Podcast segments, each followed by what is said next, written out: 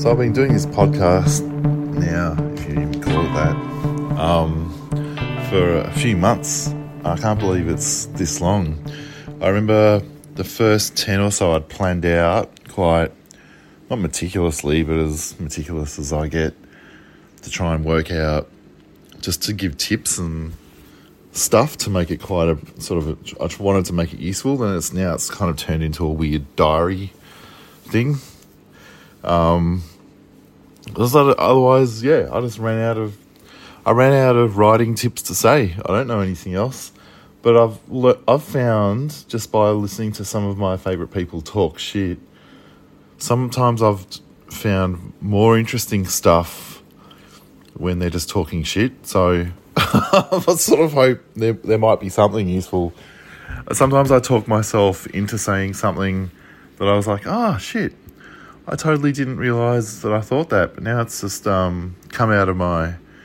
I've unheimlicht it, maneuvered out of my my face mouth. It's something's made sense, so I'm just continuing on with it. But um, I'm finding it fun, and I, what I also like about um, talking shit is you can always work out where someone, what country someone's from when they talk.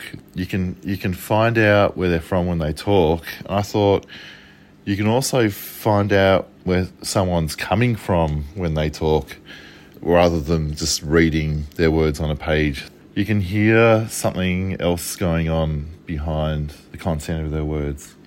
And it still trips me out that I can untangle words in the mess of my mind and then write them into the quietness of my lounge room onto a computer and then for those words to travel and then be read in the quietness of someone else's lounge room or cafe or 4 a.m. in the morning, and then those words uh, then unfold in the mess of someone else's head.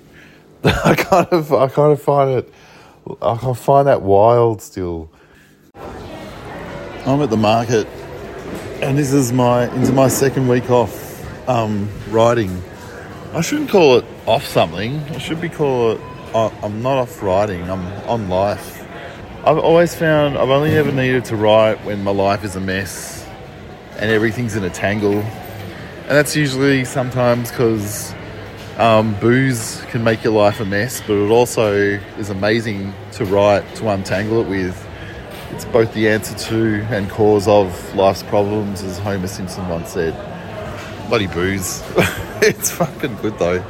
But um, yeah. Ah. So I'm already thinking of an, the next book, which I've I've pretty much done, but I don't think they're all good enough. Like I've I've sort of been writing. I try to bake a few, try to bake a few things at the same time. And so while I was painting a lot of old poems, I was writing also writing a lot of new ones.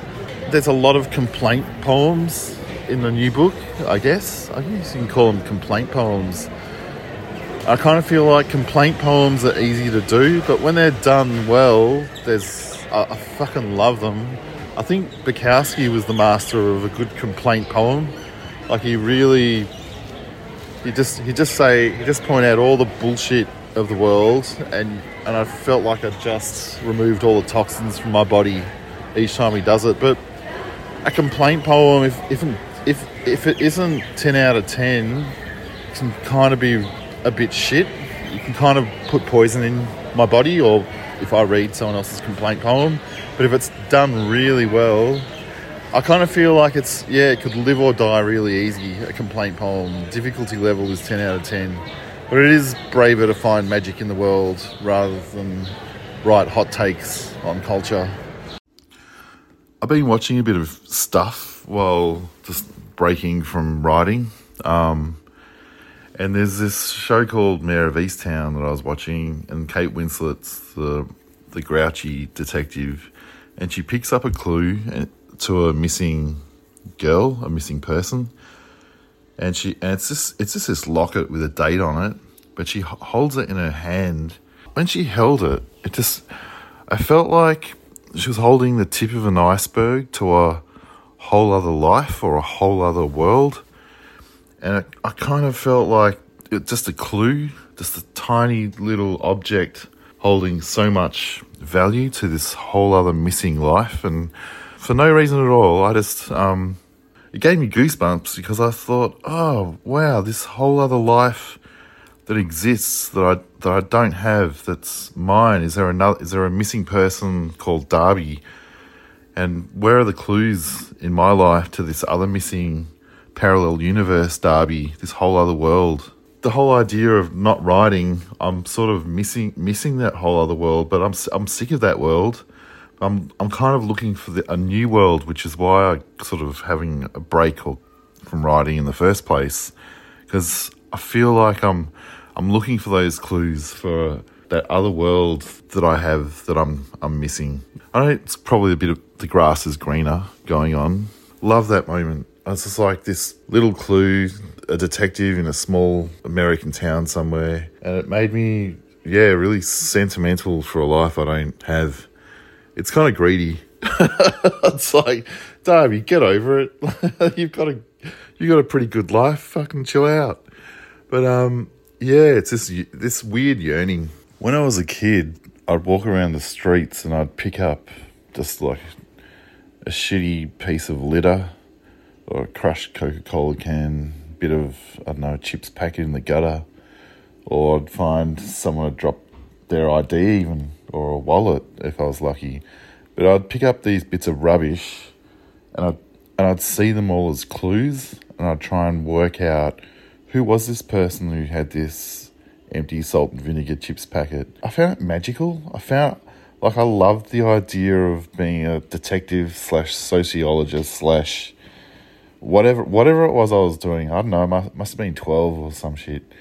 I love the idea of a whole other world that was attached to that tip of the iceberg piece of rubbish, and I. I'm often, I guess, for me, writing a poem in a way, and I've talked about it in a previous episode, feels like being a detective.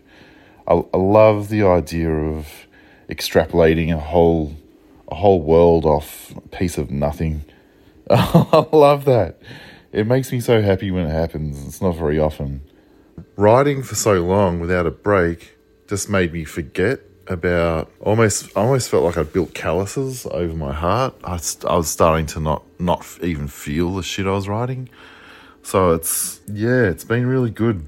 I hope when it starts again, maybe next week, I'm thinking of I can just do a big vomit purge of a big blur of poem onto a page and full flush it down the Instagram toilet.